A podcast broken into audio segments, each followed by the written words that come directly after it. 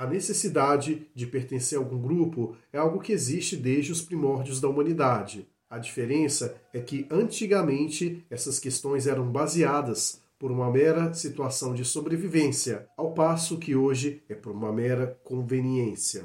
Nesse cenário surge o conceito de identidade, do qual as pessoas buscam se associar a determinados grupos com o objetivo de ter aquela sensação de pertencimento, que será responsável por guiar as suas atitudes. Até aí, tudo bem. O problema é quando a identidade se torna uma forma de manipulação, ou seja, os indivíduos identificados ali com aquele grupo em específico são vistos como uma massa de manobra do Estado e de seus políticos. E é sobre esse assunto, referente às pautas identitárias, é que vamos conversar aqui. Então, vem comigo.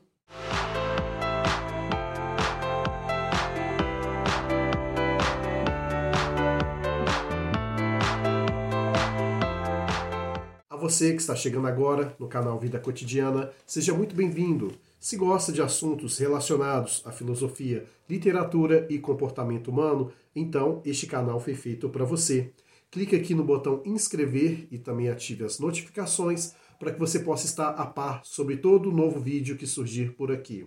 Vamos falar sobre as pautas identitárias, como que elas surgem e em que momento que elas são utilizadas como uma mera manipulação por parte de agentes estatais. Acredito que este é um tema sensível, que muitas pessoas podem identificar gatilhos nesse vídeo, portanto, saiba que o meu objetivo enquanto criador de conteúdo não é alfinetar alguém, conforme as suas preferências. Apenas mostrar que existem interesses por trás daquilo que a gente acredita ser situações de maneira simples, quando na verdade são apenas uma engenharia social provocada por situações das quais não estão no nosso campo de visão, que as pessoas, em especial aqueles que detêm o poder, querem fazer com que a gente enxergue de maneira deturpada. Portanto, já deixo a vocês bem claro que o objetivo aqui não é ofender ninguém, de acordo com a sua identificação com algum grupo ou coisas nesse sentido.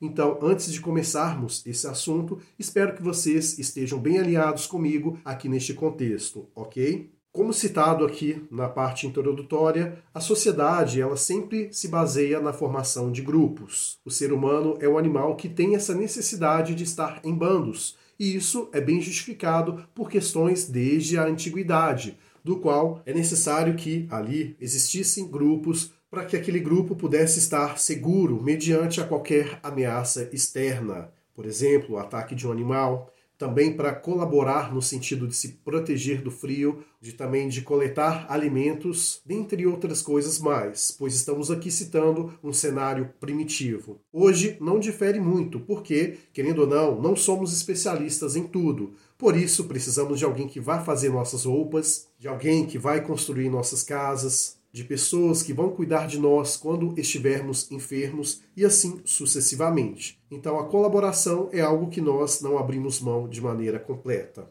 Portanto, é necessário ainda que haja esse tipo de engajamento no sentido de troca. Porém, não há aquela necessidade tão primitiva como de antigamente. Mas, como aqui estamos falando de identidade, as pessoas colaboram de maneira primitiva no sentido a querer colocar em primeiro plano aquilo que consideram como o que elas são de fato. E para começarmos a destrinchar esse tema, precisamos entender o conceito de minoria.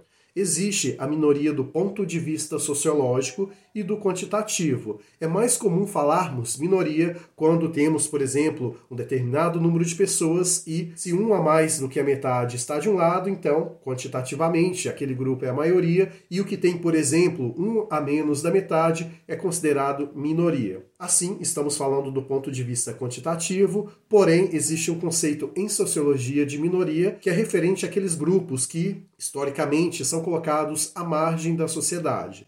E é esse o ponto-chave desse vídeo. Queremos tratar da minoria do ponto de vista da sociologia, ao entendermos que existem grupos dentro daquilo que é considerado minoria, embora possa haver determinados grupos que quantitativamente sejam a maioria, do ponto de vista sociológico são vistos como minoritário. Então, a partir deste conceito, já podemos começar a caminhar aqui nas pautas identitárias. Porém, é necessário pegar um gancho para entendermos qual é a estrutura política do nosso país. Não só do Brasil, tal como ele é, como também é algo que é praticado em várias outras nações do mundo, que é a questão do dividir para conquistar. Essa questão é algo que já tratei aqui em vídeos anteriores, principalmente aqueles dos quais eu abordo assuntos relacionados à filosofia política. Portanto, vou criar uma playlist apenas sobre esse assunto para que vocês possam estar inteirados sobre essas questões. De maneira breve, o dividir para conquistar é algo que os políticos fazem com muita frequência para que consigam, assim, manter aquele seu eleitorado. Porque é uma estratégia muito comum de qualquer político elencar um inimigo em comum para que possa, assim, angariar pessoas ao seu grupo para irem contra este inimigo, mesmo este inimigo não sendo uma ameaça propriamente dita, mas como faz parte da estratégia política, é necessário ter um vilão e é necessário que o político se autoproclame como o mocinho que será responsável por guiar na batalha contra esse vilão de fato. E este vilão pode ser um determinado grupo, pode ser um outro político, pode ser também uma ideologia e tantas outras coisas mais.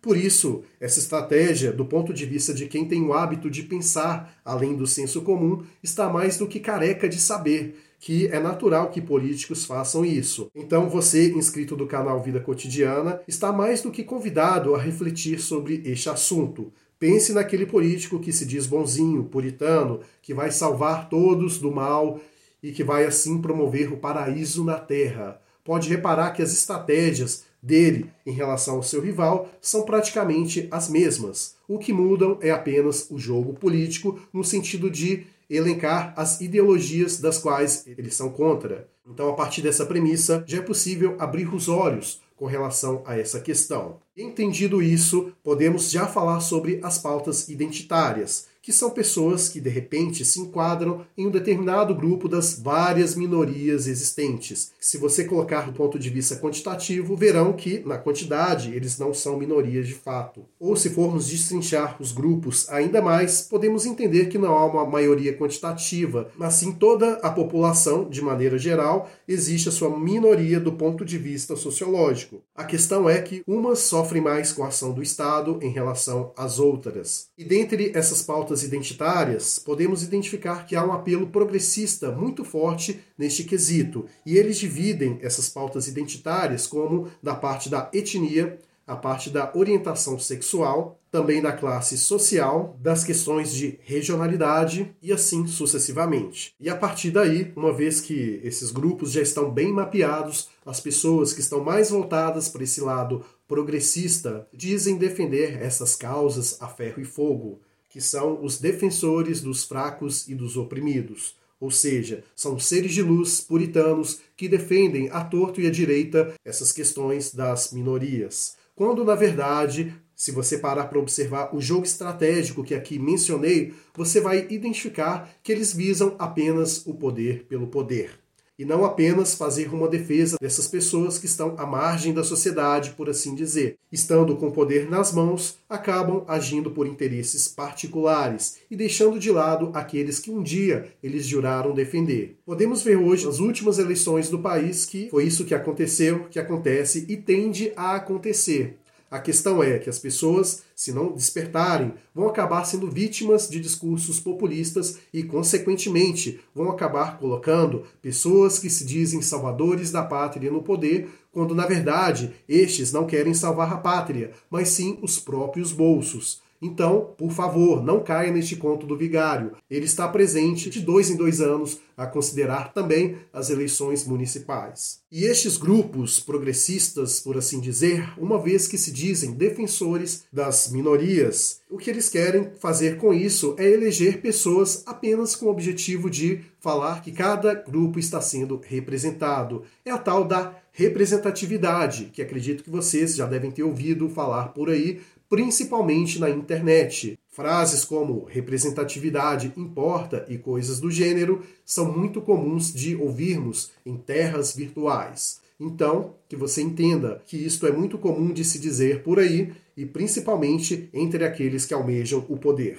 Eles querem eleger uma pessoa de uma determinada etnia, pessoas com uma determinada orientação, ou outras que possuem uma determinada enfermidade e coisas nesse sentido. Quando na realidade eles não buscam uma união, sanar o problema dessa questão de pessoas em determinado grupo estarem postas à margem da sociedade. E é baseado nisso que eu digo com toda a propriedade de que essa questão das pautas identitárias, no sentido de eleger um representante aqui e outro acolá, não resolvem os problemas da sociedade. É necessário que, neste aspecto, seja criado uma cultura, porque a cultura é que é responsável por moldar os pensamentos das pessoas assim que são colocadas à vida. Quando o ser humano nasce, ele é praticamente uma folha em branco. É claro que acredito também na parte do conhecimento inato, fazendo sempre aquela referência a John Locke, que diz essa questão da tábula rasa, como do Descartes, que diz a questão do conhecimento inato. Acredito que, tendo em vista uma mescla desse ponto de vista,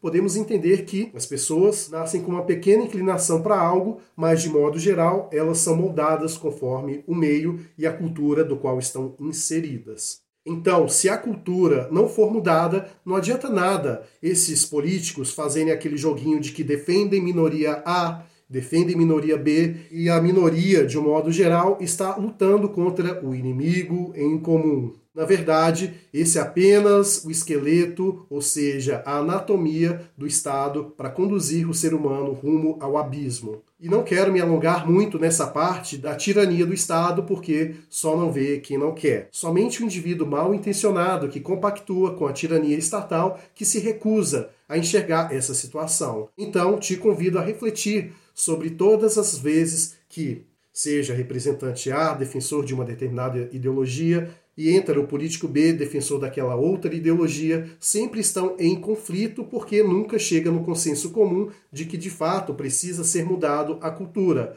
Apenas querem colocar o poder em suas próprias mãos e fazer com que nós, meros civis, entremos em guerras ideológicas, em guerras grupais ou tribais, como assim preferir chamar, nesse sentido de um duelar contra o outro em prol de abater aquele inimigo que seu líder, aquele político de estimação, colocou para si. Por isso, de uma vez por todas, elimine essa questão do político bonzinho da sua cabeça, pois, na realidade, é só o poder que importa. E como aqui citei, que somente a modificação da cultura, que de fato é capaz de proporcionar um ambiente mais salubre no que se refere ao respeito à diversidade, às diferenças, então é necessário que cada um faça sua parte individual. Não adianta querer que um determinado salvador vá fazer isso pela humanidade. Por isso que eu acredito muito no um a um, ou seja, você fazer a sua parte, procurar ser uma pessoa respeitosa, desenvolver em si virtudes e minimizar os vícios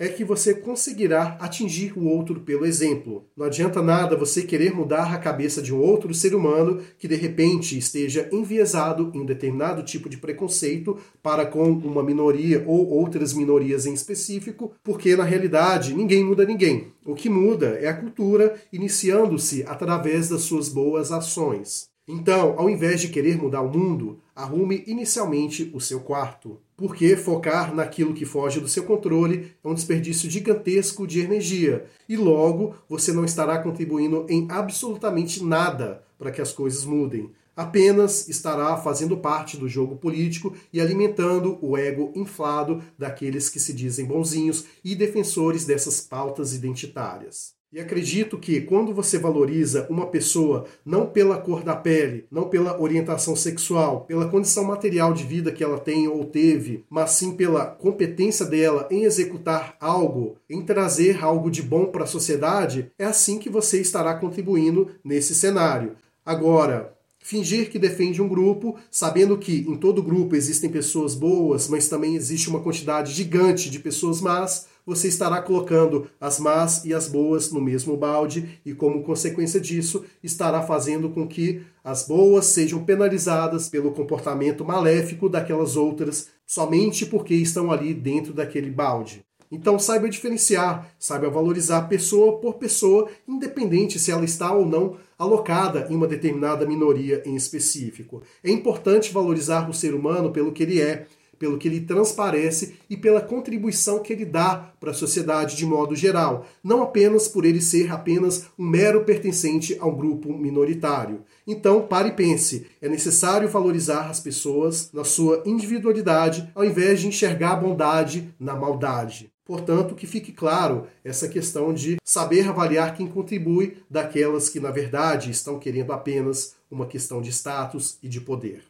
E para chegar aqui na reta final do vídeo, digo uma frase que eu sempre gosto de dizer: não adianta nada discursos bonitos, recheados de flores, quando na verdade a prática não condiz com aquilo que é discursado. Observe as ações das pessoas e não aquilo que elas dizem. Porque falar qualquer um fala, até mesmo um gravador pode dizer algo bonito por milhares de vezes. Chegamos aqui no final do vídeo e quero muito ler a sua opinião aqui na seção de comentários. Diz aí, o que você acha sobre essas questões das pautas identitárias?